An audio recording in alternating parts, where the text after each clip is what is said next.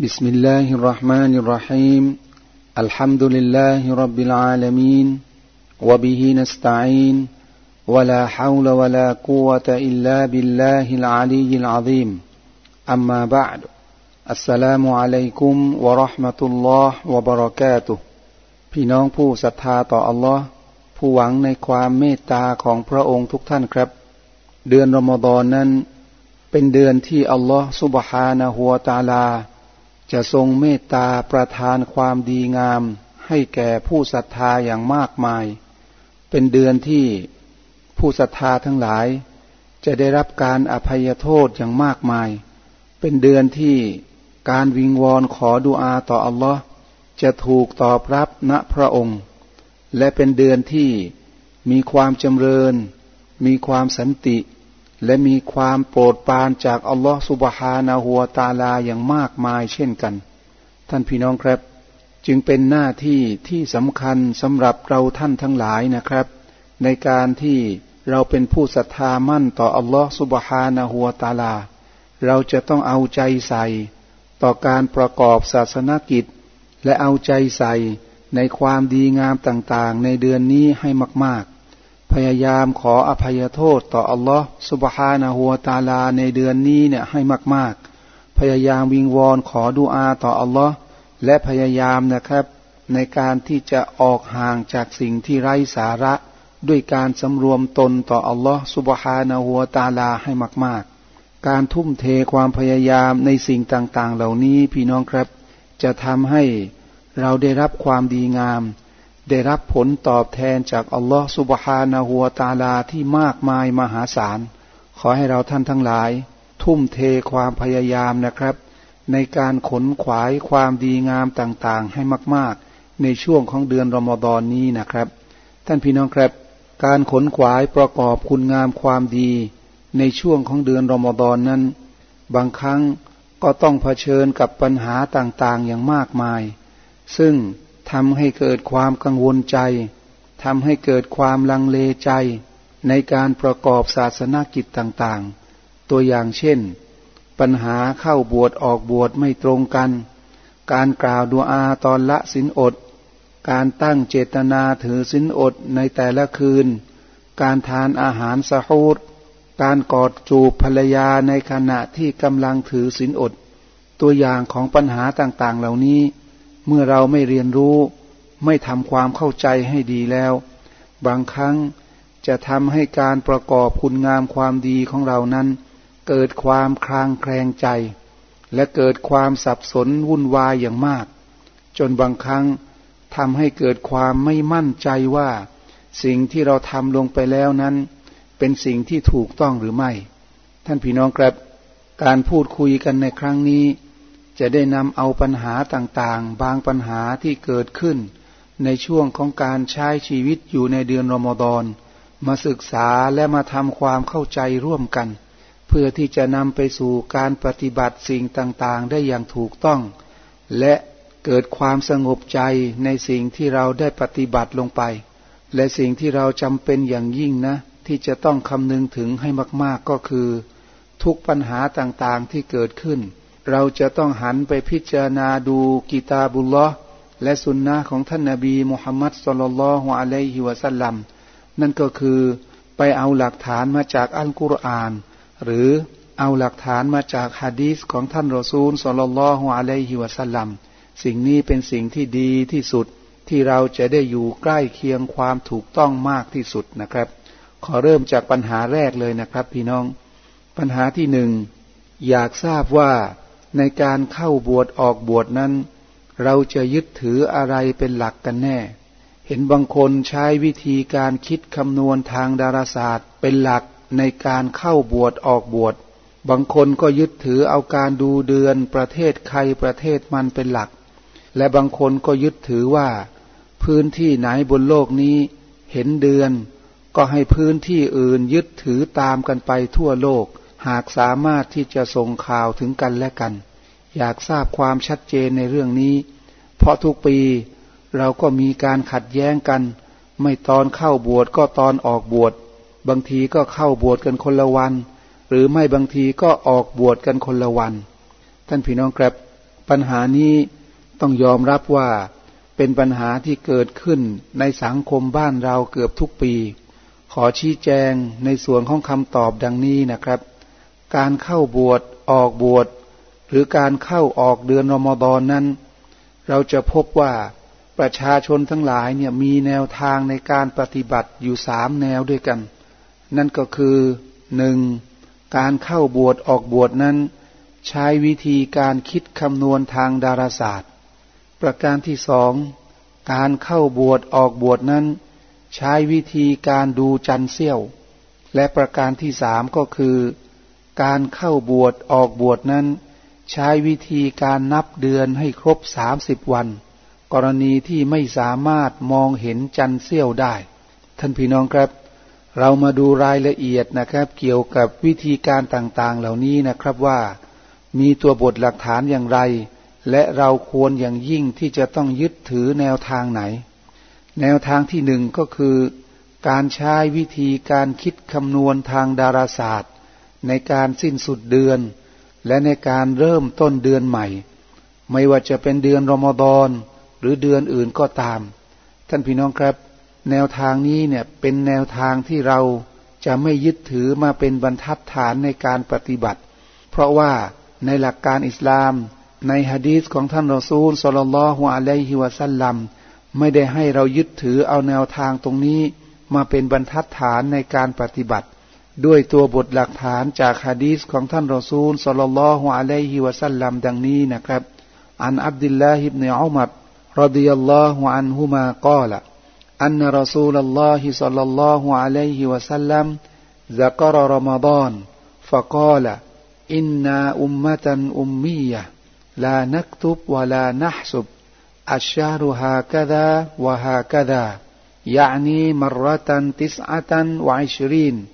วมัรตันซาลาซีน เป็นฮะดีสที่บันทึกโดยท่านอิหม่ามบุคอรี ท่านอับดุลลอฮิบนุอุมัรได้รายงานว่า แท้จริง ท่านรอซูลสลลัลลอฮุอะลัยฮิวะซัลลัม ได้กล่าวถึงเดือนรอมฎอน ท่านได้ตอกย้ำว่า พวกเราเป็นประชาชาติที่อ่านไม่ออกเขียนไม่ได้มาแต่เดิม ดังนั้นพวกเราจึงไม่ใช้วิธีคำนวณทางดาราศาสตร์ ในการกำหนดวันใหม่ของเดือน แต่ว่าเดือนที่พวกเรายึดถือนั้น มันเป็นอย่างนี้ คือบางเดือนก็มี29วัน บางเดือนก็มี30วัน เป็นฮะดีษที่บันทึกโดยท่านอิหม่ามบุคอรี โดยท่านนบีมุฮัมมัดสุลลัลฮุอะลัยฮิวะสัลลัมมีคำสั่งเกี่ยวกับเรื่องนี้ในฮะดีษอีกบทหนึ่งนะครับว่าซูมูลิรุยติฮีวะอัฟติรูลิรุยติฮี วกท่านทั้งหลาย จงเริ่มถือสินอดเมื่อเห็นจันเสี้ยว หมายถึงในค่ำวันที่ 29 ของเดือนชาบาน เมื่อเห็นจันเสี้ยวแล้ว วันรุ่งขึ้น ก็ถือว่าเป็นวันที่หนึ่งของเดือนรอมฎอนก็ให้เริ่มถือสินอดได้เลย และพวกท่านทั้งหลาย จงเลิกถือสินอดเมื่อเห็นจันทร์เสี้ยวอีกครั้งหนึ่ง หมายถึงในค่ำวันที่ 29 ของเดือนรอมฎอนอันนี้เป็นสิ่งที่ท่านนาบีได้ตอกย้ำเอาไว้ ว่าให้ใช้การดูเดือน เป็นหลักในการเข้าบวชออกบวช หรือเป็นหลักในการกำหนดวันสิ้นสุดเดือน และก็เข้าเดือนใหม่ อันนี้เป็นสิ่งที่ท่านนาบีได้กำหนดเอาไว้ ดังนั้นการที่ใช้วิธีการคิดคำนวณทางดาราศาสตร์ ในการสิ้นสุดเดือน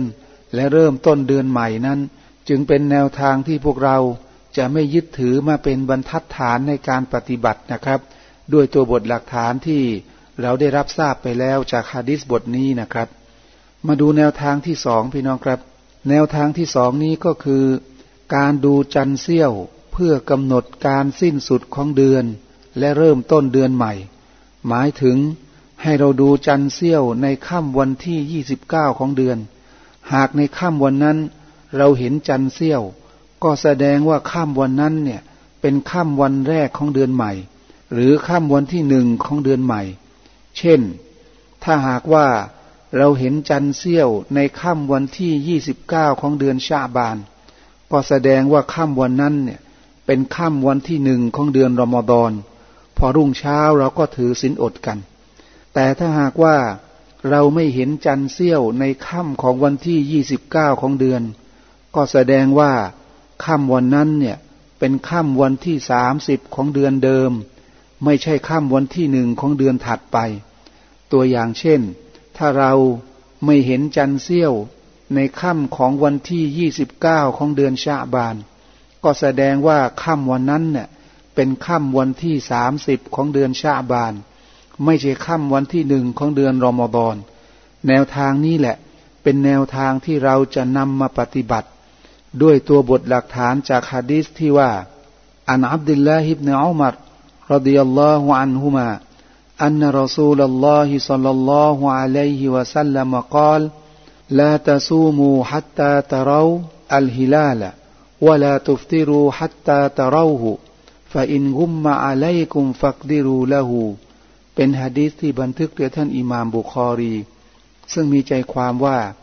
ท่านอับดุลลอฮิบเนอุมัรได้รายงานว่าแท้จริง ท่านรอซูลสัลลัลลอฮุอะลัยฮิวะสัลลัมได้กล่าวถึงเดือนรอมฎอน โดยท่านได้กำชับว่า พวกท่านทั้งหลาย อย่าได้ถือสินอด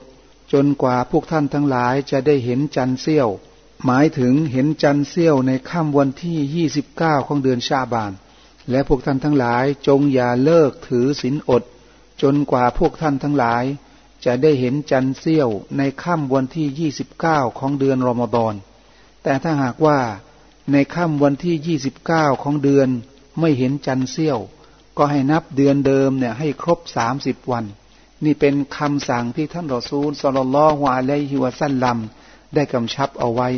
นี่แหละเป็นแนวทางที่เราจะนำเอามาปฏิบัติ นั่นก็คือการดูจันเสี้ยวเพื่อกำหนดการสิ้นสุดของเดือน และเริ่มต้นเดือนใหม่ แต่พี่น้องครับประเด็นมันอยู่ตรงที่ว่า การดูจันเสี้ยวนั้น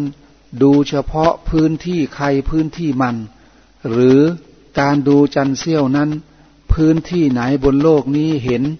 ก็ให้ยึดถือตามกันไปทั่วโลก ประเด็นนี้แหละ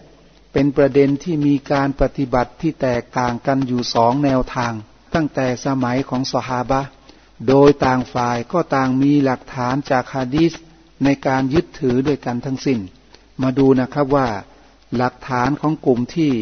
ยึดถือว่าการดูจันเซี่ยวนั้น เอาเฉพาะพื้นที่ใครพื้นที่มัน หรือประเทศใครประเทศมัน มีตัวบทหลักฐานจากฮะดีษของท่านรอซูลสลลลฮุอะลัยฮิวะสัลลัมดังนี้นะครับ ท่านกูเรบรายงานว่า ฉันได้เดินทางไปยังเมืองชาม ซึ่งในขณะที่ฉันพำนักอยู่ที่เมืองชามนั้น จันเสี้ยวในค่ำวันแรกของเดือนรอมฎอนก็ได้ปรากฏขึ้น โดยครั้งนั้นเนี่ย ฉันเห็นจันเสี้ยวในค่ำวันศุกร์ และในช่วงท้ายๆของเดือนรอมฎอนฉันได้เดินทางกลับมายังเมืองมาดีนะท่านอับดุลลอฮิบนาอับบาส จึงถามฉันเกี่ยวกับการเห็นจันเสี้ยวที่เมืองชามว่า พวกท่านทั้งหลาย เห็นจันเสี้ยวกันในค่ำวันไหน ท่านกุเรฟก็กล่าวตอบว่า พวกเราเห็นจันเสี้ยวในค่ำวันศุกร์ดังนั้น ท่านอับดุลลอฮิบนาอับบาส จึงถามย้ำกับท่านกุเรฟว่า ท่านนั้น เห็นจันเสี้ยวด้วยตัวของท่านเองหรือเปล่า ท่านกุเรฟก็ยืนยันกับท่านอับดุลลอฮิบนาอับบาสว่า ฉันเห็นมันด้วยตัวของฉันเองอย่างแน่นอน และประชาชนทั้งหลายก็เห็น พวกเขาจึงเริ่มต้นถือสินอดกัน หมายถึงเริ่มต้นถือสินอดกันในวันรุ่งขึ้น ก็คือเช้าวันศุกร์และท่านมูอาวิยะก็ถือสินอดด้วย ดังนั้นท่านอับดุลลอฮิบนอับบาสจึงได้กล่าวว่า แต่ว่าพวกเราที่อยู่ในเมืองมาดีนะนี้ เห็นจันเสี้ยวกันในค่ำวันเสาร์ดังนั้นพวกเราก็จะยังคงถือสินอดในเดือนรอมฎอนนี้เรื่อยไป จนกว่าจะถือครบสามสิบวัน หรือจนกว่าเราจะได้เห็นจันเสี้ยวอีกครั้งหนึ่ง คือในค่ำวันที่29ของเดือนรอมฎอนดังนั้นท่านกูเรฟจึงได้กล่าวถามท่านอับดุลลอฮิบเนอับบาสว่า มันไม่เพียงพอแก่ท่านดอกหรือ ที่จะยึดถือเอาการเห็นจันเสี้ยวของท่านมูอาวิยะ และการถือสินอดของเขาที่อยู่ในเมืองชาม มาเป็นกฎเกณฑ์ครอบคลุมมาถึงเมืองมาดีนาด้วย ท่านกูเรฟก็ได้กล่าวถาม ท่านอับดุลลอฮิบเนอับบาสอย่างนั้นนะครับ ท่านอับดุลลอฮิบเนอับบาสจึงกล่าวว่าไม่ใช่เช่นนั้นหรอก การปฏิบัติของเราแบบนี้แหละ ที่ท่านรอซูลสลลลอฮวาเลฮิวะซัลลัมใช้เรา เป็นหะดีษที่บันทึกโดยท่านอิมามมุสลิม รายงานจากท่านกูเรบ ท่านพี่น้องครับหะดีษบทนี้นั้น เมื่อเราอ่านดูแล้ว ท่านอับดุลลอฮิบเนอับบาสถือว่า การดูเดือนนั้น เอาพื้นที่ใครพื้นที่มันเป็นหลัก เอาการเห็นจันเซี่ยวของพื้นที่ใครพื้นที่มันเป็นหลัก ในการที่จะออกเดือนเก่าและเข้าเดือนใหม่ อันนี้เป็นสิ่งที่ท่านอับดุลลอฮิบเนอับบาสบอกว่า ท่านรอซูลใช้เราอย่างนี้แหละ จึงเป็นสิ่งที่อุลมะบางส่วนนะครับ ได้ยึดถือว่าในการดูเดือน หรือในการดูจันเซี่ยว เพื่อที่จะกำหนดการสิ้นสุดของเดือน และเริ่มต้นเดือนใหม่นั้น เอาการดูเดือนพื้นที่ใครพื้นที่มันมาเป็นหลัก อันนี้คือตัวบทหลักฐานของกลุ่มที่ยึดถือว่า การดูจันเซี่ยวนั้น เอาเฉพาะพื้นที่ใครพื้นที่มันมาเป็นบรรทัดฐานนะครับ ต่อมาพี่น้องครับเรามาดูนะครับว่าหลักฐานของกลุ่มที่ยึดถือว่าพื้นที่ไหนบนโลกนี้เห็นจันเซี่ยว ก็ให้พื้นที่อื่น หรือประเทศอื่นๆ นั้น ยึดถือตามกันไปทั่วโลก ถ้าหากว่าสามารถที่จะส่งข่าวถึงกันและกันได้ ท่านพี่น้องครับ กลุ่มของผู้ที่ยึดถือตามแนวทางตรงนี้ ได้เอาหลักฐานจากฮะดีษของท่านนบีมุฮัมมัดสุลลัลลอฮุอะลัยฮิวะสัลลัม มาเป็นบรรทัดฐานเหมือนกัน จากฮะดีษที่ว่า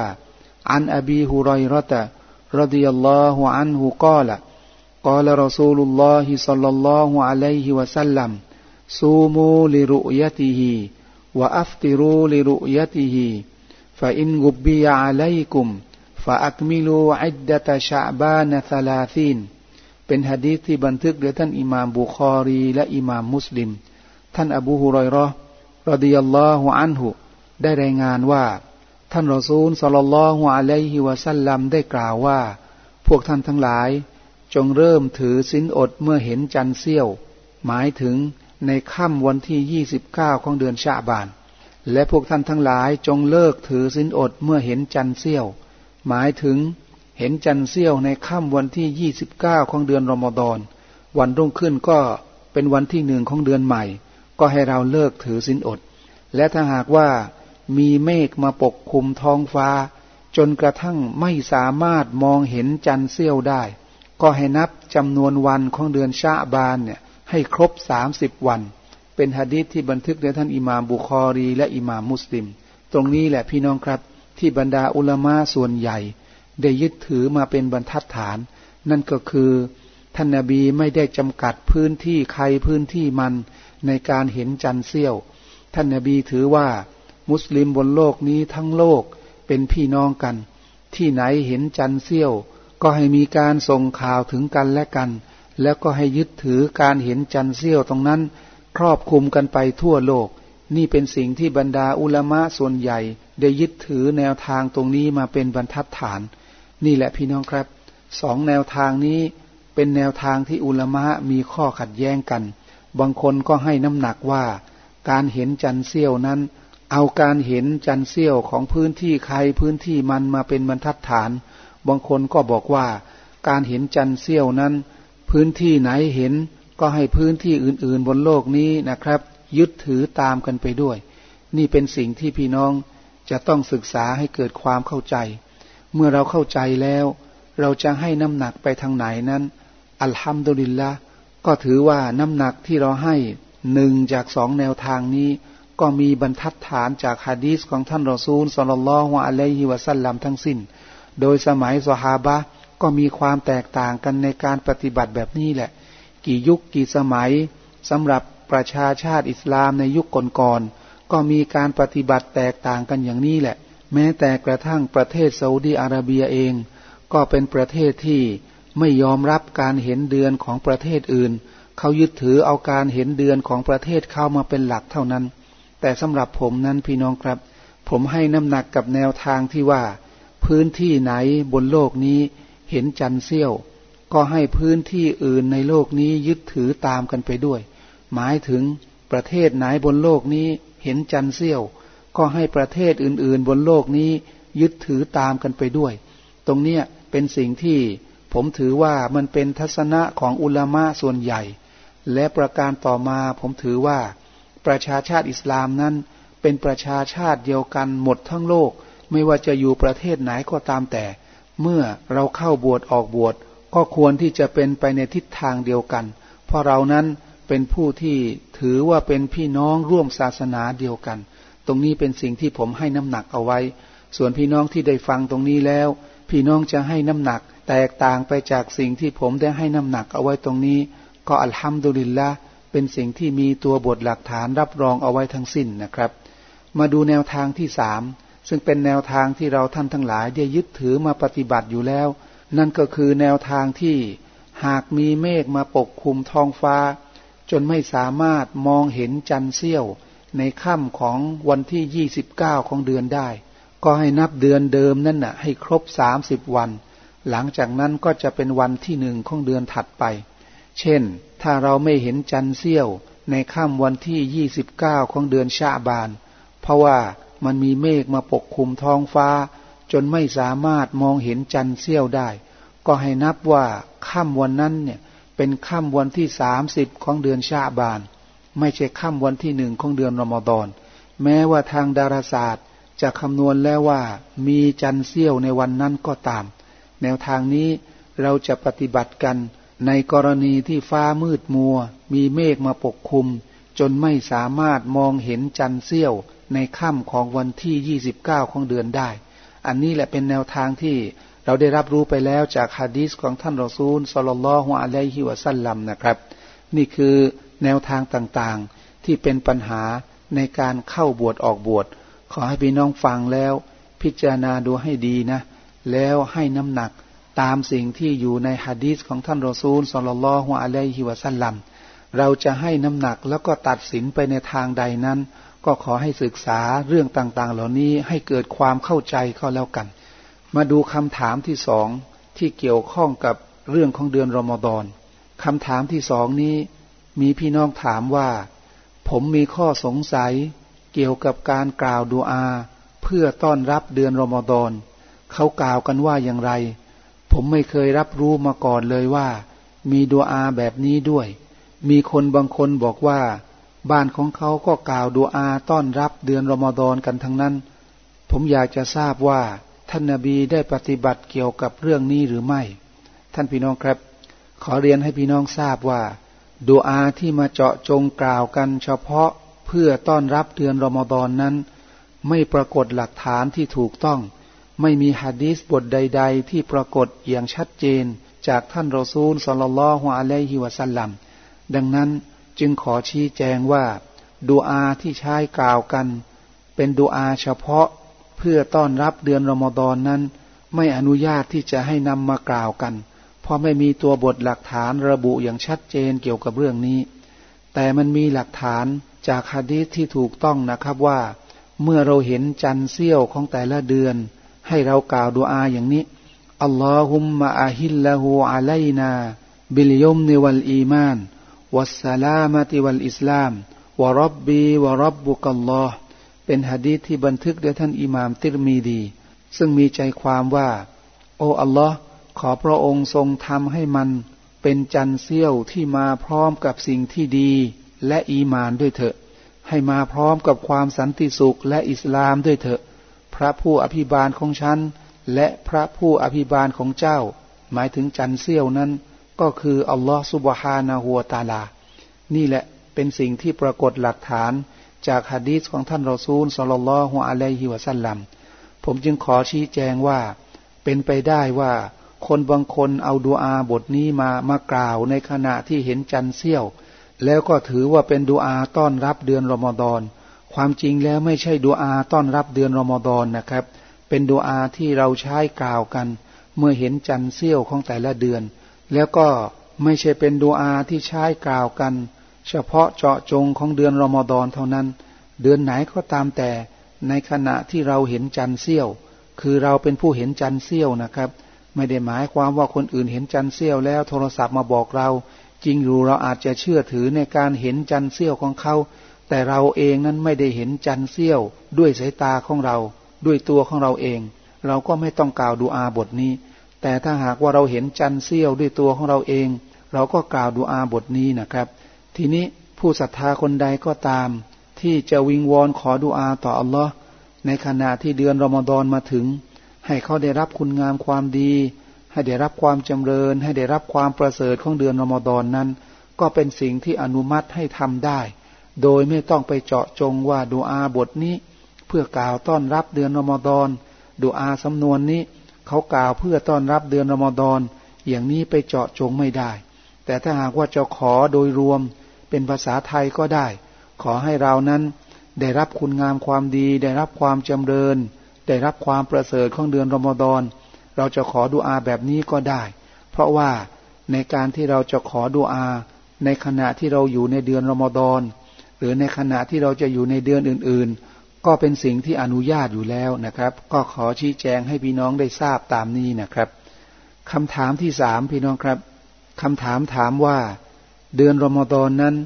มีปรากฏหลักฐานอย่างชัดเจนว่าชัยตอนนั้นถูกล่ามมัด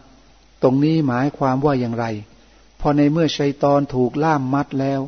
เราก็ไม่น่าที่จะเห็นผู้คนทำความชั่วกันอีก แต่ความเป็นจริงแล้ว เราก็เห็นผู้คนเนี่ยทำความชั่วกันอย่างมากมายในเดือนรอมฎอนจึงรบกวนขอคำอธิบายเกี่ยวกับเรื่องนี้ด้วย ท่านพี่น้องครับ เกี่ยวกับเรื่องของการที่ชัยตอนถูกล่ามมัดในเดือนรอมฎอนนั้น มีตัวบทหลักฐานจากฮะดีษของท่านรอซูลสลลัลลอฮุอะลัยฮิวะสัลลัมดังนี้นะครับ อันอบีฮุไรรตะรดิยัลลอฮุอันฮุอันรอซูลลอฮิสัลลัลลอฮุอะลัยฮิวะสัลลัมกล่าว إذا جاء رمضان فتحت أبواب الجنة وغلقت أبواب النار وسلسلة الشياطين เป็นฮะดีที่บันทึกโดยท่านอิหม่ามบุคอรีและอิหม่ามมุสลิม ซึ่งมีใจความว่า ท่านอบูฮุรอยรอรดิยัลลอฮุอันหุได้รายงานว่า ท่านรอซูลสัลลัลลอฮุอะลัยฮิวะสัลลัมได้กล่าวว่า เมื่อเดือนรอมฎอนมาถึง ประตูต่างๆ แห่งสวนสวรรค์จะถูกเปิดออก และประตูต่างๆ แห่งขุมนรกจะถูกปิดลง และชัยตอนมารร้ายทั้งหลายก็จะถูกล่ามมัด ท่านพี่น้องครับ เกี่ยวกับความหมายของชัยตอนทั้งหลายจะถูกล่ามมัด ในช่วงของเดือนรอมฎอนนั้น บรรดาอุลามะมีทัศนะที่แตกต่างกัน ซึ่ง เมื่อได้รวบรวมดูแล้วเนี่ยมีทั้งหมดสามทัศนะด้วยกัน ที่ชี้แจงความหมายของคำว่าชัยตอนได้ถูกล่ามมัดในช่วงของเดือนรอมฎอนทัศนะที่หนึ่งได้ให้คำอธิบายว่าคำพูดดังกล่าวที่บอกว่าชัยตอนนั้นถูกล่ามมัดในเดือนรอมฎอนนั้น เป็นคำพูดที่เปรียบเทียบที่ไม่ใช่เป็นจริงตามความหมายของคำพูด หมายถึงในเดือนรอมฎอนนั้น ประชาชนต่างๆ ขนขวายฝักใฝ่อยู่กับการทำความดีอย่างมากมาย ต่างคนต่างทำในสิ่งที่เป็นอิบาดะในสิ่งที่เป็นศาสนกิจอย่างมากมาย จนกระทั่งชัยตอนเนี่ยหมดความสามารถในการหลอกล่อพวกเขา เช่นนี้แหละจึงเปรียบเสมือนว่าชัยตอนนั้นมันถูกล่ามมัดในช่วงของเดือนรอมฎอนซึ่งเป็นทัศนะของท่านอิบนุฮะจัด และเป็นทัศนะของอุลามะอื่นๆอีกนะครับ ดังนั้นทัศนะนี้จึงเป็นทัศนะที่พูดว่าชัยตอนไม่ได้ถูกล่ามมัดอย่างแท้จริง แต่เป็นคำเปรียบเทียบ เปรียบเทียบว่ามนุษย์ที่อยู่ในช่วงของเดือนรอมฎอนนั้น ต่างคนต่างขนขวายประกอบคุณงามความดี ไม่สนใจที่จะฝ่าฝืน ไม่สนใจในสิ่งที่ไร้สาระ จึงเหมือนกับว่าชัยตอนมันถูกล่ามมัดนะครับ มาดูทัศนะที่สอง ทัศนะที่สองนี้ได้ให้คำอธิบายว่าคำพูดดังกล่าวที่บอกว่าชัยตอนถูกล่ามมัดนั้น หมายถึงชัยตอนที่เป็นหัวโจก หรือชัยตอนที่เป็นแกนนำหรือเป็นหัวหน้าในหมู่ของพวกมันเนี่ยถูกล่ามมัด เพราะมีหลักฐานจากฮะดีษอีกบทหนึ่งระบุว่าตุซัฟฟดูฟีฮิมารดตุชยาตีน ในเดือนอมฎอนนั้น หัวโจกของเหล่าบรรดาชัยตอนจะถูกล่ามมัด อุลามะกลุ่มนี้นะครับ ได้เอาตัวบทหลักฐานจากฮะดิษบทนี้ มาเป็นบรรทัดฐาน แล้วก็ให้ความหมายของคำว่าชัยตอนถูกล่ามมัดในเดือนอมฎอนนั้น หมายถึงชัยตอนในหมู่ของแกนนำในหมู่ของหัวโจกของพวกมัน ถูกล่ามมัดชัยตอนอื่นๆ ที่เป็นตัวเล็กๆ ไม่ถูกล่ามมัดในเดือนนี้ อันนี้เป็นคำอธิบายเป็นทัศนะของอุลามะอีกกลุ่มหนึ่ง มาดูทัศนะที่สามนะครับ เป็นคำอธิบายของอุลามะอีกกลุ่มหนึ่ง อุลามะกลุ่มนี้ได้ให้คำอธิบายว่าคำพูดดังกล่าว ที่บอกว่าชัยตอนถูกล่ามมัดนั้น เป็นคำพูดที่เราต้องเชื่ออย่างแท้จริงว่าชัยตอนนั้นถูกล่ามมัดในเดือนรอมฎอนอย่างแท้จริง โดยไม่ต้องไปตีความเป็นอื่น หมายถึงการที่ท่านนาบีมุฮัมมัดสุลลัลฮุอะลัยฮิวะสัลลัมบอกว่า ในเดือนรอมฎอนนั้นชัยตอนจะถูกล่ามมัด ก็ให้เราเชื่อว่าชัยตอนนั้นถูกล่ามมัดอย่างแท้จริง ส่วนการที่เราเห็นมนุษย์ทำความชั่วกันอีกในเดือนรอมฎอนนั้น เป็นเพราะว่ามนุษย์บางคน ไม่ต้องรอให้ชัยตอนมาหลอกล่อหรอก เขาก็ทำความชั่วอย่างหน้าตาเฉยอยู่แล้ว อันเนื่องมาจากเคยชินอยู่กับความชั่วที่ได้ปฏิบัติมาก่อนที่จะเข้าถึงเดือนรอมฎอนอันนี้เป็นอีกทัศนะหนึ่งนะครับ ซึ่งผมเองก็ให้น้ำหนักกับทัศนะนี้นะครับ เพราะว่า สิ่งที่ท่านรอซูลสลลลฮุอะลัยฮิวะสัลลัมกล่าวเอาไว้ ท่านนาบีบอกว่า เดือนรอมฎอนนั้นชัยตอนจะถูกล่ามมัด เราก็เชื่อถือไปตามความหมายที่แท้จริงว่าชัยตอนมันถูกล่ามมัด ส่วนประเด็นที่บอกว่าเรายังเห็นมนุษย์ทำชั่วกันอีก อันนี้มันคนละประเด็นกัน คนที่ทำชั่วนั้น บางทีเนี่ยเขาเคยชินอยู่กับการทำความชั่ว ไม่สนใจความดีอยู่แล้ว หรือชัยตอนนั้น มันทำให้เขาเหล่านั้นเนี่ยอยู่กับความชั่วมาโดยตลอด พอเดือนนมดอนผ่านเข้ามาถึง แม้ว่าชัยตอนมันจะถูกล่ามมัด แต่อันเนื่องมาจากมนุษย์เนี่ยเคยชินอยู่กับความชั่ว จึงสามารถทำความชั่วได้ต่อไป แม้ว่าจะอยู่ในเดือนรอมฎอนก็ตาม มาดูคำถามที่สี่พี่น้องครับคำถามที่สี่นี้มีพี่น้องของเราถามว่า ในขณะที่มีการละสินอดนั้น ที่ดีที่สุดแล้วเราควรจะทำอย่างไร ระหว่างรีบละสินอดเมื่อได้ยินเสียงอาดาน หรือประวิงเวลาการละสินอดไว้สักครู่หนึ่ง เพื่อตอบรับเสียงอาดานให้จบเสียก่อน แล้วค่อยละสินอดหลังจากนั้น เพราะว่าทั้งการรีบเร่งในการละสินอดและการตอบรับเสียงอาดานนั้น ต่างก็มีความประเสริฐ มีความดีงามต่างๆ อย่างมากมายทั้งสิ้น ขอให้ช่วยแนะนำเกี่ยวกับเรื่องนี้ด้วย ท่านพี่น้องครับ ก่อนที่จะอธิบายในประเด็นนี้ ขอให้เราได้รับรู้ก่อนนะครับว่า การตอบรับอาจารย์และการรีบละสินอดเมื่อถึงเวลานั้น ต่างก็มีความประเสริฐด้วยกันทั้งคู่ โดยการตอบรับอาจารย์นั้น ก็มีความประเสริฐอย่างมากมาย โดยที่ท่านนาบีมุฮัมมัดสุลลัลฮุอะลัยฮิวะสัลลัมบอกว่า ผู้ใดก็ตามแต่ ผู้ใดก็ตามแต่ ที่ได้กล่าวตามสิ่งที่ผู้อาจารย์ได้กล่าว ยกเว้นสองประโยค คือประโยคที่ว่าحي على الصلاةก็ให้ผู้ที่กล่าวตอบรับอาจารย์ กล่าวตอบรับว่าلا حول ولا قوة إلا باللهแล้วอีกประโยคหนึ่งก็คือحي على الفلاحผู้ที่ตอบรับอาจารย์ก็ให้กล่าวว่าلا حول ولا قوة إلا باللهหลังจากนั้นท่านนบีก็บอกว่า มันกอลมิสลามากอลัลมุอัซินยากีนันมินกลบิฮิดะคลันจันนะผู้ใดก็ตามแต่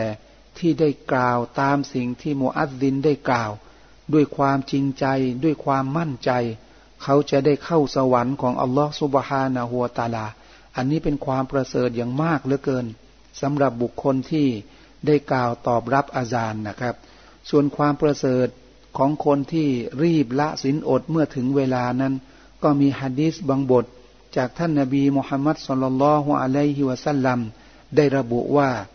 ลายาซาลุนนาสุบิคอยริน มาอัจจลุลฟิตรประชาชนบรรดาผู้ศรัทธาทั้งหลาย จะยังอยู่ในคุณงามความดี ตราบที่เข้ารีบเร่งละสินอดเมื่อถึงเวลา เป็นฮะดีษที่บันทึกโดยท่านอิหม่ามบุคอรีและอิหม่ามมุสลิมนะครับ ทีนี้ ประเด็นมันอยู่ตรงที่ว่า เราจะเอาอะไรดี ระหว่างการตอบรับการอาจารและการรีบละสินอด ก็ขอชี้แจงกับพี่น้องดังนี้นะครับว่า การตอบรับอาจารนั้น ไม่ใช่วาญิบตามทัศนะของยุมฮูรุลอุลามะก็คืออุลามะส่วนใหญ่ ดังนั้นในขณะที่เราละสินอด เราอาจจะไม่ได้ตอบรับอาจารย์ก็ได้ หรืออาจจะตอบรับอาจารย์ไปพร้อมๆ กับการละสินอดก็สามารถทำได้ เพราะอุลมะส่วนใหญ่นั้น บอกว่าการตอบรับอาจารย์นั้นไม่ใช่สิ่งวายิบ และก็ไม่ใช่เป็นสิ่งที่ต้องห้าม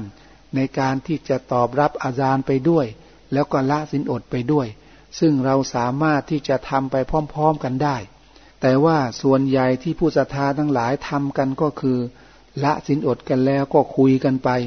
แล้วก็ไม่ได้สนใจในการที่จะตอบรับเสียงอาดานเลย อันเนี้ยเป็นสิ่งที่พลาดโอกาสจากการที่จะได้รับคุณงามความดีอย่างมากมาย พี่น้องครับมีมุสลิมบางคน ละสินอดไป ก็นินทารับหลังกันไป ไม่ยอมตอบรับเสียงอาดาน อันนี้ยิ่งแย่ไปกว่าประเด็นแรกอีกไอการคุยกันไป โดยที่ไม่ได้ตอบรับอาจารย์นั้นก็แย่อยู่แล้ว แต่ว่าละสินอดกันไป ก็นินทารับหลังกันไป อันนี้เป็นสิ่งที่ย่ำแย่มากพี่น้องครับ บางทีด้วยการนินทารับหลังตรงนั้นเนี่ย อาจจะทำให้ผลบุญของการถือสินอดนั้น ไม่ได้รับเลยในวันนั้น แล้วก็มีมุสลิมจำนวนไม่ใช่น้อยนะครับ ที่นั่งทานอาหารในช่วงนั้นจนอิ่ม แล้วก็ลุกขึ้นไปละหมาด โดยที่ไม่ได้ทำตามแบบอย่างของท่านนาบีมุฮัมมัดสุลลัลฮวอะลัยฮิวะสัลลัมประเด็นต่างๆ เหล่านี้นะพี่น้องครับ ขอให้เราได้ทำความเข้าใจ เอาแบบอย่างจากท่านนาบีมาปฏิบัติ แล้วก็พยายามนะ ปฏิบัติไปในสองอย่างพร้อมๆกัน ก็คือเมื่อได้ยินเสียงอาดานแล้ว เราก็ละสินอด ละสินอดไปก็สามารถที่จะตอบรับเสียงอาดานได้ด้วย อันนี้เป็นสิ่งที่อนุญาตให้ทำได้ ตามทัศนะของยุมฮูดุลอุลามะ เพื่อว่าเราจะได้รับความประเสริฐในการปฏิบัติสิ่งสองอย่างไปพร้อม ๆกัน ก็คือรีบละสินอดด้วย แล้วก็ตอบรับอาจารย์ด้วย อัลฮัมดุลิลละเราก็จะได้ความประเสริฐของทั้งสองสิ่งนี้ไปพร้อมๆกันนะครับคำถามประการที่ห้าพี่น้องถามสั้นๆว่า ในการเดินทางนั้นเราจะต้องถือสินอดหรือไม่คำตอบในที่นี้ก็คือ ในเรื่องประเด็นของการถือสินอดในขณะเดินทางนั้น มันมีสามส่วนด้วยกันที่เราจะต้องทำความเข้าใจ ในส่วนที่หนึ่งก็คือ สำหรับผู้ที่เดินทางนั้น เป็นสิ่งที่อนุญาตให้ไม่ต้องถือสินอด ไม่ว่าการเดินทางนั้น จะเป็นการเดินทางที่ลำบาก หรือไม่ลำบากก็ตาม ซึ่งอัลลอฮฺสุบฮานะฮัวตาลา ได้ตรัสไว้ในสุรอัลบากรออายาที่หนึ่งร้อยแปดสิบห้าว่าว่ามังกานามารีดอนเอาอาลาซาฟารินฟาอิดดะตุนมินอายามินอุคอร และผู้ใดก็ตามแต่ในหมู่พวกท่าน มีความเจ็บป่วย หรืออยู่ในการเดินทาง ก็ให้เขาได้ถือสินอดชดใช้ในวันอื่นที่นอกเหนือจากเดือนรอมฎอน หมายถึงเป็นการอนุญาตสำหรับผู้ป่วย หรือผู้ที่อยู่ในการเดินทาง ให้เขาไม่ต้องถือศีลอดในช่วงของเดือนรอมฎอนเขาขาดไปกี่วันก็ให้เขาได้ถือชดใช้ตามจำนวนวันที่เขาขาดไปในเดือนอื่นนอกเหนือจากเดือนรอมฎอน อันนี้เป็นข้ออนุโลม เป็นบัญญัติที่อยู่ในสุรอัลบากรออายะที่หนึ่งร้อยแปดสิบห้าซึ่งเป็นสิ่งที่อนุมัตินะครับ ใครที่เดินทางในช่วงของเดือนรอมฎอนในวันนั้นไม่ต้องถือศีลอด แม้ว่าการเดินทางนั้นจะลำบากหรือไม่ลำบากก็ตามแต่ อันนี้เป็นบทบัญญัติที่เราได้รับรู้มาจากอังกุรอานนะครับ ส่วนที่สองสำหรับผู้ที่เดินทางที่สะดวกสบายนั้น ก็สามารถที่จะทำได้สองอย่าง นั่นก็คือจะถือสินอดก็ได้ จะไม่ถือสินอดก็ได้ เพราะว่าข้ออนุโลมที่อยู่ในอันกุรอาน ในอายะที่เราได้รับทราบไปแล้ว ที่อยู่ในสุรอัลบกรออายะที่หนึ่งร้อยแปดสิบห้านั้น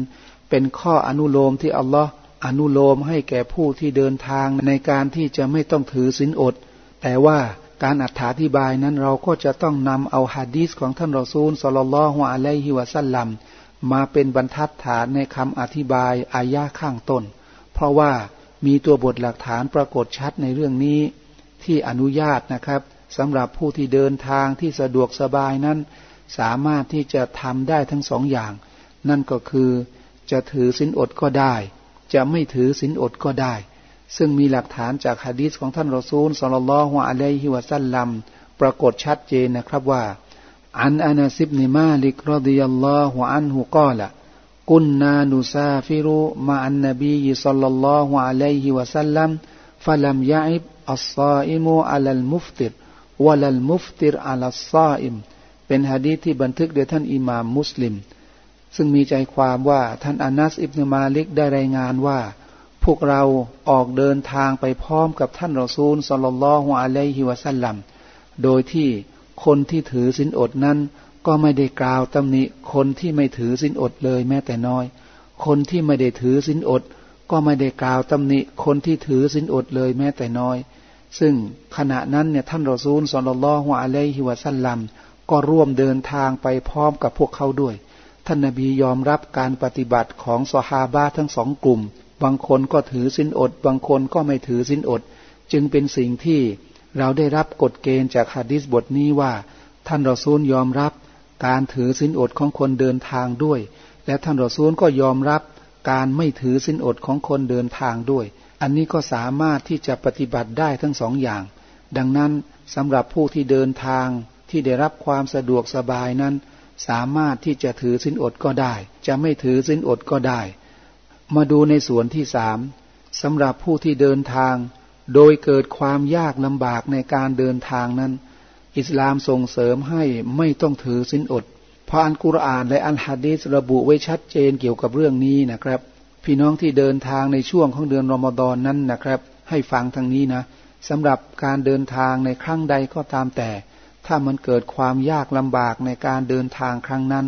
หรือเกรงว่ามันจะเกิดความยากลำบากในการเดินทาง ศาสนาส่งเสริมให้ไม่ต้องถือสินอด เพราะอัลกุรอานเนี่ยอัลลอฮฺสุบฮานาหัวตาลาได้ตรัสว่ายูรีดุลลอฮุบิคุมุลยุสระวะลายูรีดุบิคุมุลอุสระอัลลอฮฺสุบฮานาหัวตาลา ประสงค์ให้สู่เจ้าทั้งหลายนั้น พบกับความสะดวกสบายในการประกอบศาสนกิจอัลลอฮ์ไม่ต้องการหรอกที่จะให้เกิดความยากลำบากแก่พวกท่าน อันนี้เป็นอายาหนึ่งที่บรรดาอุลามะบอกว่า ดีที่สุดแล้วสำหรับการเดินทางที่เกิดความยากลำบาก ก็ไม่ต้องถือสินอดในระหว่างนั้น และหลักฐานจากฮะดีษของท่านรอซูลصلى الله عليه وسلمก็ได้ระบุเอาไว้นะครับว่าليس من البر الصيام في السفرไม่ใช่เป็นสิ่งที่ดีงามเลย ในการถือสินอด ในขณะที่มีการเดินทาง ตรงนี้หมายถึงการเดินทางที่มีความยากลำบาก เป็นฮะดีที่บันทึกโดยท่านอิหม่ามอัลมัดรายงานจากท่านกะอิบเนอาซิม ท่านพี่น้องครับ แนวทางตรงนี้ก็เป็นแนวทางที่เราควรที่จะพิจารณาและก็นำมาปฏิบัตินะครับ โดยเราได้ข้อสรุปจากแนวทางตรงนี้นะครับว่า บุคคลใดก็ตามที่ออกเดินทางแล้ว เกิดความยากลำบากในการเดินทาง อิสลามส่งเสริมให้ไม่ต้องถือศีลอด เพราะว่าทั้งอัลกุรอานและอัลฮะดีษ ก็ได้ส่งเสริมเกี่ยวกับเรื่องนี้ด้วยนะครับ ทั้งสามประเด็นนี้พี่น้องครับ เป็นคำตอบจากคำถามสั้น ๆ ที่บอกว่า ในการเดินทางนั้น เราจะถือศีลอดดีหรือไม่ ก็ให้เราได้ศึกษาหาความเข้าใจจากสามประเด็นที่ได้บอกกับพี่น้องไปแล้วนี้นะครับคำถามที่หกนะครับคำถามที่พี่น้องถามว่า ในช่วงของการละศีลอดนั้น เห็นบางพื้นที่ มีการเลี้ยงอาหารละศีลอด โดยอาหารที่กินนั้น เห็นเหลือทิ้งเป็นจำนวนมาก อย่างนี้จะทำให้การถือสินอดนั้นได้รับผลบุญหรือไม่พราะมีการฝ่าฝืนต่ออัลลอฮ์ในเรื่องของการฟุ่มเฟือย ขอให้ได้พูดเกี่ยวกับเรื่องนี้ด้วย ท่านพี่น้องครับ เรื่องของการถือสินอดนั้น เพียงแต่ว่าเราทำในสิ่งที่ไร้สาระเพียงอย่างเดียวเท่านั้นเนี่ยการถือสินอดของเราก็มีมนทินแล้ว หรืออุลมะบางคนบอกว่าการถือสินอดของเรา ในขณะที่เราไปทำในสิ่งที่ไร้สาระ การถือสินอดของเรานั้นจะไม่เป็นสิ่งที่ถูกตอบรับนะอัลลอฮฺสุบฮานะฮัวตาลา ด้วยคำพูดที่ท่านนาบีได้บอกว่า มัลลัมยะดะกาลซูดวัลอามัลบิฮิฟะไลซลิลลาฮิฮาจตุนฟีอัยดะตออามะฮูวะชรอบะฮูบุคคลใดก็ตามแต่ที่ไม่ละทิ้งคำพูดที่โกหก และการกระทำที่ไร้สาระ อัลลอฮ์ก็ไม่ต้องการหรอกที่จะให้เข้าอดอาหารอดเครื่องดื่ม เพื่อถือศีลอด อัลลอฮ์ไม่ต้องการ ดังนั้นเพียงการกระทำในสิ่งที่ไร้สาระของบุคคลหนึ่งเท่านั้น ขณะที่เขากำลังถือศีลอด อัลลอฮ์ก็ไม่ต้องการที่จะให้เขาอดอาหาร คือไม่ต้องการการถือศีลอดของเขา และผู้ที่ทานอาหารด้วยความฟุ่มเฟือยล่ะ พี่น้องครับ แน่นอน ผลเสียย่อมเกิดขึ้นกับการถือศีลอดของเขาด้วยอย่างแน่นอน ซึ่งอัลลอฮฺสุบฮานะฮัวตาลาได้ตัดไว้ชัดเจนนะครับว่าوكلوا واشربوا ولا تسرفوا إنه لا يحب المسرفينซึ่งมีใจความว่าสูเจ้าทั้งหลาย จงบริโภค จงดื่ม สูเจ้าทั้งหลายอย่าได้ฟุ่มเฟือย แท้จริงอัลลอฮ์นั้นไม่ทรงรักบรรดาผู้ที่ฟุ่มเฟือย จากสุรอัลอารอฟอายาที่สามสิบเอ็ดนะครับ ดังนั้นการที่เราละสินอดจำเป็นอย่างยิ่งนะพี่น้องครับ ที่เราจะต้องละสินอด แล้วก็ทานอาหารให้เกลี้ยง อย่ากินเหลือทิ้งเหลือขว้าง อย่าทานอาหารในลักษณะที่ฟุ่มเฟือย ตรงนี้เป็นสิ่งที่ฮาราม เป็นสิ่งที่ต้องห้ามในหลักการของอิสลามนะครับ ผมเรียนให้พี่น้องทราบไปแล้วว่า เพียงการทำในสิ่งที่ไร้สาระนะ่ะอัลลอฮ์ยังไม่ต้องการการถือสินอดของเราเลย แล้วเราฝ่าฝืนต่ออัลลอฮ์ทำในสิ่งที่ฮารามในขณะที่กำลังละสินอด แล้วการถือสินอดของเราจะไม่เป็นมนทินดอกหรือ ขอให้พี่น้องได้ระมัดระวังเกี่ยวกับเรื่องนี้ด้วยนะครับคำถามที่เจ็ดพี่น้องครับ ถามว่าการเนียดถือสินอดของเดือนรอมฎอนนั้น เราจะต้องเนียดทุกคืนหรือไม่ บางคนบอกว่าต้องเนียดทุกคืน ถ้าไม่เนียดทุกคืนจะทำให้การถือสินอดของเราเนี่ยใช้ไม่ได้ และถ้าหากว่าเราลืมเนียดถือสินอดตั้งแต่ตอนกลางคืน การถือสินอดของเราก็ถือว่าใช้ไม่ได้ เรื่องนี้ขอคำตอบที่ชัดเจน และหลักฐานจากฮะดีษของท่านรอซูลสลลลฮุอะลัยฮิวะซัลลัมด้วย ท่านพี่น้องครับ ขอชี้แจงในคำตอบตรงนี้นะครับว่าสำหรับการเนียดที่จะถือสินอดนั้น แบ่งออกเป็นสองกรณีด้วยกัน กรณีที่หนึ่งหากการถือสินอดนั้น อยู่ในประเภทสุนัต อนุญาตให้เนียดถือศีลอด หลังจากเข้าเวลาละหมาดซุบฮีได้ คืออนุญาตให้เนียดในตอนเช้าได้ หลังจากที่ฟายัดขึ้นแล้ว เช่น ตั้งแต่ฟายัดขึ้น เราไม่ได้ทานอาหารเลย ไม่ได้กินไม่ได้ดื่มเลย จนกระทั่งมาถึงเวลาแปดโมงเช้าหรือเก้าโมงเช้าแล้วเราก็มาเนียดในตอนช่วงนั้นว่า วันนี้เราถือสินอด อย่างเนี้ยถ้าหากว่า เป็นการถือสินอดที่เป็นสุนัตถือว่าเป็นสิ่งที่อนุญาตให้ทำได้ ซึ่งมีตัวบทหลักฐานจากฮะดีสของท่านรอซูลสลลัลฮุอะลัยฮิวะซัลลัมดังนี้นะครับ อันอาอิชะตะรดิยัลลอฮุอันฮะกาลัตอันนนบีสลลัลลอฮุอะลัยฮิวะซัลลัมดัคลาซาตะยามินอัลาอัลลิฮิفقال هل عندكم من شيء قالوا لا قال فإني إذن صائم เป็นฮะดีษที่บันทึกโดยท่านอิหม่ามมุสลิม มีใจความว่าท่านหญิงไอชะได้รายงานว่าแท้จริง ในวันหนึ่งท่านนาบีเนี่ยเข้ามาหาฉัน แล้วมาถามว่าพวกเธอนั้นมีอาหารกินหรือเปล่า หมายถึงมีอาหารกินไหมในเช้าวันนี้ พวกเราก็กล่าวตอบว่า ในเช้าวันนี้พวกเราไม่มีอาหารกินกันเลย ท่านนาบีก็บอกว่า ถ้างั้นฉันจะถือศีลอดในวันนี้ แปลว่า ในวันเนี้ยท่านนาบีไม่ได้ตั้งใจถือสินอด จึงมาถามหาอาหารเช้าเพื่อที่จะไปกิน แต่ว่าพอมารู้ข่าวว่าที่ครอบครัวนั้นไม่มีอาหารกินกันเลย ณ บัดนั้นท่านนาบีก็ตั้งใจถือสินอดในวันนั้น อันนี้เป็นสิ่งที่ท่านนาบีได้ปฏิบัติไว้ แล้วจึงเป็นกฎเกณฑ์ที่เราได้รับจากฮะดิษบทนี้นะครับว่า เป็นที่อนุญาตสำหรับการถือสินอดประเภทสุนัตให้เรามาตั้งใจถือสินอดได้ หลังจากที่ฟายัดขึ้นแล้ว โดยหลังจากที่ฟายัดขึ้นแล้วนะครับ เรื่อยมาจนกระทั่งถึงเวลาที่เราจะตั้งใจถือสินอดนั้น มีเงื่อนไขว่าเราจะต้องไม่กินไม่ดื่มอะไรมาก่อนหน้านั้นเลยนะครับ ทีนี้ส่วนผลบุญของการถือสินอดในวันนั้นเนี่ยจะได้เต็มวันหรือไม่นั้น เป็นสิ่งที่บรรดาอุลามะมีทัศนะที่แตกต่างกันไป บางคนก็บอกว่า คนที่ถือสินอด โดยมาตั้งใจถือสินอดในตอนเช้า คือหลังจากฟยัดขึ้นแล้วเนี่ย ได้รับผลบุญตลอดทั้งวัน เพราะการถือสินอดนั้นไม่อนุญาตให้ทำนอกจากจะต้องเริ่มต้นตั้งแต่ฟยัดขึ้น บางคนก็บอกว่า ผลบุญของการถือสินอดในวันนั้นเนี่ย จะได้ตั้งแต่เวลาที่เขาเนียด เพราะว่าตอนที่เขายังไม่ได้เนียดทำความดีนั้น ก็จะยังไม่ได้รับผลบุญได้อย่างแน่นอน ท่านเชคอุไซมีนก็บอกว่า ทัศนะนี้เนี่ยมีน้ำหนักที่เหนือกว่า เพราะท่านนาบีบอกว่าอินนามันอามาลูบินิยาตแท้จริงการงานต่างๆ ที่เป็นความดีนั้นอัลลอฮ์จะพิจารณาไปตามความตั้งใจ ดังนั้นตั้งใจที่จะทำความดีตั้งแต่ตอนไหน ผลบุญก็เริ่มบันทึกตั้งแต่ตอนนั้น อันนี้เป็นทัศนะที่มีน้ำหนักที่เหนือกว่านะครับ มาดูกรณีที่สองพี่น้องครับ กรณีแรกนี่เราได้รับรู้ไปแล้วนะ การเนียดตั้งเจตนาที่จะถือสินอดนั้น อนุญาตนะครับ ที่จะให้มาเนียดในตอนเช้าได้ คือหลังจากฟยัดขึ้นได้ โดยที่เป็นการถือสินอดที่เป็นสุนัตกรณีที่เป็นการถือสินอดที่เป็นฟัรดูมาดูนะครับ หากการถือสินอดนั้น เป็นการถือสินอดที่เป็นฟัรดู การเนียดถือสินอด หรือมีความมั่นใจว่าจะถือสินอดนั้น จะต้องให้เสร็จสิ้น ตั้งแต่ก่อนฟยัดขึ้น จึงจะเป็นการถือสินอดที่ถูกต้องและสมบูรณ์ที่สุด โดยท่านนบีมุฮัมมัดสุลลัลฮวอะลัยฮิวะสัลลัมได้กล่าวว่า มัลลัมยูบัยยิดอัสซิยามมินัลไลน์ฟาลาซิยามาละหูผู้ใดก็ตามแต่ที่ไม่เกิดความมั่นใจว่าจะถือสินอดตั้งแต่เวลากลางคืน ดังนั้นการถือสินอดนั้นเป็นสิ่งที่ไม่ถูกต้องสำหรับเขา และในอีกรายงานของฮะดีษอีกบทหนึ่ง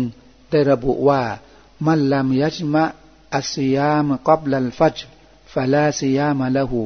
ผู้ใดก็ตามแต่ที่ไม่ได้มั่นใจที่จะถือสินอด ก่อนที่จะถึงเวลารุ่งอรุณ การถือสินอดของเขาในวันนั้นเนี่ยใช้ไม่ได้ ท่านพี่น้องครับนี่เป็นหลักฐานที่ระบุว่า การถือสินอดนั้นจะต้องตั้งใจตั้งแต่ก่อนฟายัดขึ้น อันนี้ใช้ในกรณีที่เป็นการถือสินอดที่เป็นวาจิบในเดือนรอมฎอนนะครับ แต่ปัญหาอยู่ตรงที่ว่า ถ้าเราลืมเนียดตั้งแต่ตอนกลางคืน ก่อนฟายัดขึ้นว่าจะถือสินอด เราจะทำอย่างไร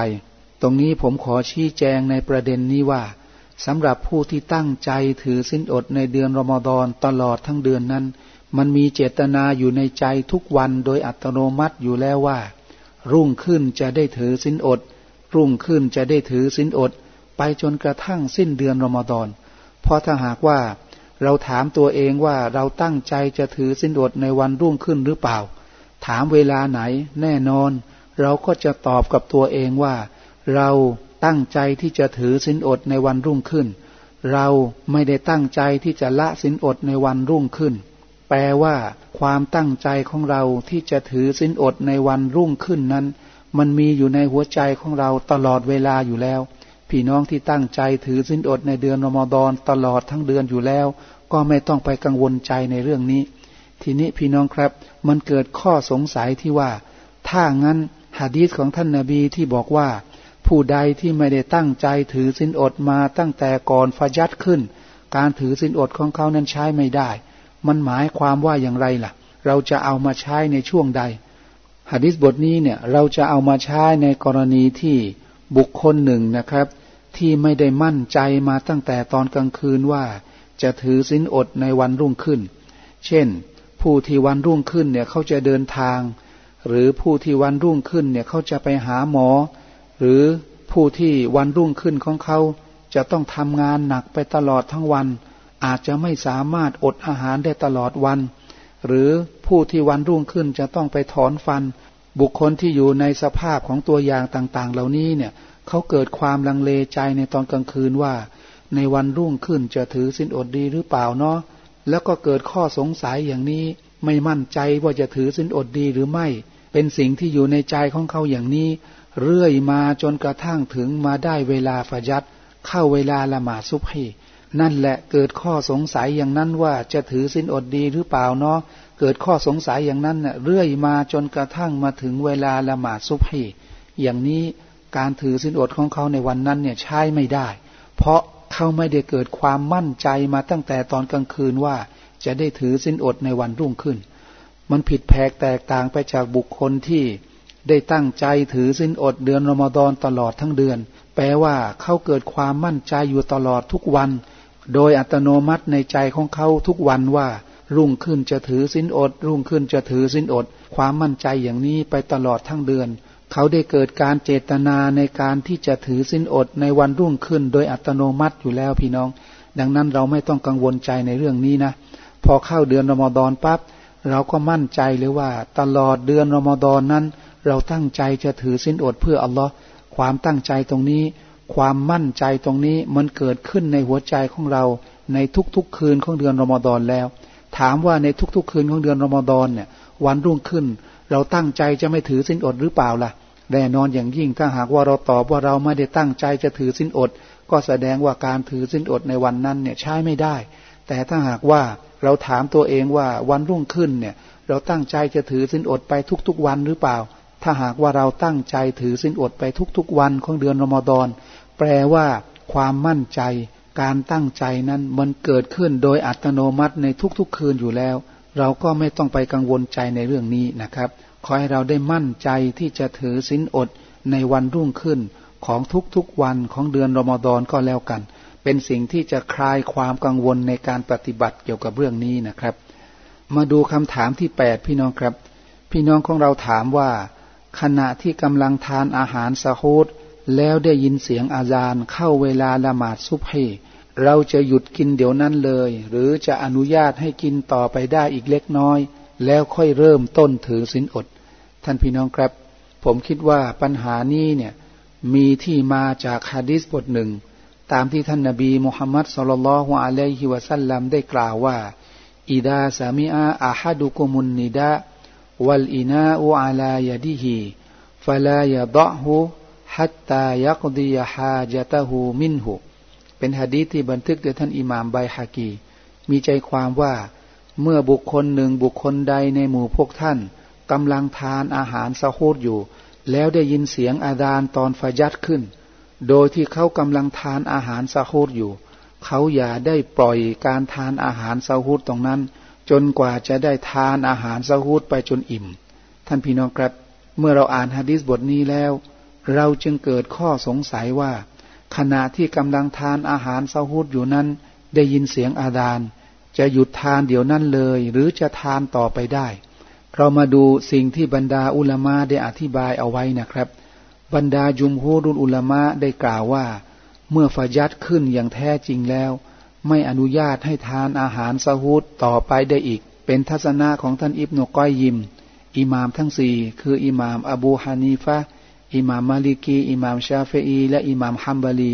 เป็นทัศนะของท่านอุมัรอิบนุขอตอบ เป็นทัศนะของท่านอิบนุอับบาส และสฮาบะจำนวนมาก ด้วยหลักฐานที่ว่า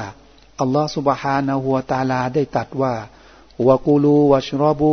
ฮัตตายะตาบัยนาลกุมุลขัยตุลอับยาดูมินัลขัยติลอัสวดีมินัลฟัจริซุมมาอัติมุสยามาอิลัลไลลจากสุรตุลบกรออายาที่หนึ่งร้อยแปดสิบเจ็ดและสู่เจ้าทั้งหลายจงกินจงดื่ม ในยามค่ำคืน เรื่อยไปจนกระทั่งแสงสว่างแห่งรุ่งอรุณ เป็นที่ประจักษ์แก่พวกเจ้าจากความมืดของกลางคืน จากนั้นสู่เจ้าทั้งหลายจงเริ่มถือสินอดให้ครบสมบูรณ์ จนถึงเวลาพบค่ำท่านพี่น้องครับ อัลกุรอานอายานี้พูดไว้ชัดเจนนะครับว่า ทันทีที่ฟายัดขึ้น ทันทีที่รุ่งอรุณขึ้น ก็ไม่อนุญาตที่จะให้กินให้ดื่มอีกต่อไป เป็นสิ่งที่บรรดาอุลามะส่วนใหญ่ยึดถือว่า เป็นที่ต้องห้ามที่จะกินที่จะดื่มในเวลานั้นอีก อันนี้เป็นทัศนะที่อุลามาส่วนใหญ่ได้ยึดถือมาปฏิบัติ และฮะดีษของท่านนาบีที่กล่าวไว้ข้างต้น ก็เป็นฮะดีษที่พูดถึงอาหารสะฮูดนั้น จะกินต่อไปได้ในขณะที่ฟายัดขึ้นครั้งแรก ตรงนี้หมายถึงยังไม่เข้าเวลาละหมาดซุบฮีคือหมายถึงฟายัดนั้นมีสองลักษณะด้วยกันฟายัดกาดิบและฟายัดซอดิกฟายัดกาซิบนั้นเป็นฟายัดที่ อยู่ในเวลาเริ่มต้นของฟายัดขึ้นในครั้งแรก เป็นฟายัดในช่วงต้นๆนนะครับ โดยที่เวลานั้นเนี่ยยังไม่ได้เข้าเวลาละหมาดซุบฮีแต่ก็มีการอาซานกันในครั้งแรก ในยุคของท่านนาบีมุฮัมมัดصلى الله عليه وسلمโดยที่ท่านนาบีบอกว่า إن بلالا يؤذن بليل فكلوا واشربوا حتى حتى يؤذن ابن أم مكتوم ซึ่งมีใจความว่าแท้จริงบิลานนั้น อาซานในตอนกลางคืน หมายถึงในช่วงที่เวลาฟัจร์ขึ้นในตอนต้นๆ ซึ่งเวลานั้นยังเป็นเวลาที่ยังไม่ได้เข้าเวลาละหมาดซุบฮีดังนั้นพวกท่านทั้งหลายจงกินจงดื่มต่อไปได้อีก แต่ถ้าหากว่าท่านอิบนูอุมมีมักตูมได้อาซาดแล้ว ท่านทั้งหลายจงอย่ากินอย่าดื่ม เพราะเป็นการเข้าเวลาละหมาดซุบฮีแล้ว นั่นหมายถึงการที่ท่านนาบีได้บอกว่า เมื่อท่านทั้งหลายได้ยินเสียงอาดานของบิลาน ก็คือเวลาฟยัดในช่วงต้นๆ ซึ่งยังไม่ได้เข้าเวลาละหมาดซุบให้อย่างแท้จริง ท่านทั้งหลายก็กินก็ดื่มไป แต่ถ้าหากว่ามันเข้าเวลาละหมาดซุบให้อย่างแท้จริงแล้ว จะมากินจะมาดื่มหลังจากนั้นอีกไม่ได้อย่างเด็ดขาด เพราะอันกุรอานได้ระบุไว้ชัดเจนแล้ว ดังนั้นพี่น้องครับ บ้านเรานั้นมีการอาจารเพียงครั้งเดียว ก็คือการอาจารในขณะที่เข้าเวลาละหมาดซุบฮีเราเอาอัลกุรอานมาเป็นบรรทัดฐานดีกว่า โดยอัลกุรอานบอกว่า จงกินจงดื่มเรื่อยไปจนกระทั่งถึง เวลาที่แสงอรุณเป็นที่ประจักษ์แก่พวกเจ้า หมายถึงเมื่อได้เวลาละหมาดซุบฮีแล้วก็หยุดกิน เพราะว่าเป็นเวลาที่จะต้องเริ่มต้นในการถือสินอด เราเอาอัลกุรอานมาเป็นบรรทัดฐานในปัญหาตรงนี้อัลฮัมดุลิลละปลอดภัยที่สุดนะครับ ท่านพี่น้องครับสำหรับคำถามต่างๆ ที่พี่น้องได้รับทราบไปแล้วนั้น เป็นสิ่งที่จะนำไปสู่ความเข้าใจ เป็นสิ่งที่จะนำไปสู่การปฏิบัติได้อย่างถูกต้อง แล้วก็ยังมีคำถามอีกมากมายนะครับ ที่ด้วยเวลาอันจำกัดตรงนี้ คงไม่สามารถที่จะตอบคำถามต่างๆ ที่เกี่ยวข้องกับเดือนรอมฎอนได้ไปมากกว่านี้นะครับ ตัวอย่างคำถามก็เช่น การกอดจูบภรรยาด้วยอารมณ์และความกระสันทางเพศ ในขณะที่กำลังถือสินอดอยู่นั้น เป็นสิ่งที่จะทำให้เสียสินอดหรือไม่ หรือคำถามที่ว่า ก่อนที่จะเริ่มเวลาถือสินอดนั้น เขาจะกำหนดเวลา 15ถึง20 นาที เป็นเวลาอิมซาก ต้องหยุดจากการกินการดื่มหรือไม่ เป็นเวลาอิมซากที่มีตัวบทหลักฐานหรือไม่ หรือ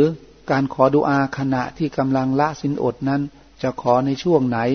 ขอก่อนที่จะละสินอด หรือในขณะที่กำลังละสินอด หรือในขณะที่ละสินอดไปแล้ว อันนี้ก็เป็นคำถามที่น่าสนใจนะครับ ที่เราควรที่จะทำความเข้าใจ หรือตัวอย่างคำถามที่ว่าเราจะสามารถถือสินอดสุนัตหกวันในเดือนชาววานด้วยการเจตนาไปพร้อมๆ กับการถือสินอดชดใช้ของเดือนรอมฎอนที่ขาดไปได้หรือไม่ แล้วก็มีอีกหลาย ๆคำถามนะครับ ซึ่งด้วยเวลาจำกัดนี้นะครับ ก็คงจะให้ความรู้จากคำถามทั้ง 8คำถามที่พี่น้องได้รับทราบไปแล้วนะครับ หวังเป็นอย่างยิ่งว่า ในการที่เราได้เข้าใจ และได้รับทราบความเป็นจริง จากคำถามต่างๆแล้ว เราจะได้นำมาพิจารณา เราจะได้นำมาปฏิบัติในสิ่งที่ถูกต้อง เพื่อหวังความโปรดปราน หวังความเมตตาจากอัลลอฮฺสุบฮานะฮัวตาลานะครับวบิลลาฮิตาฟิ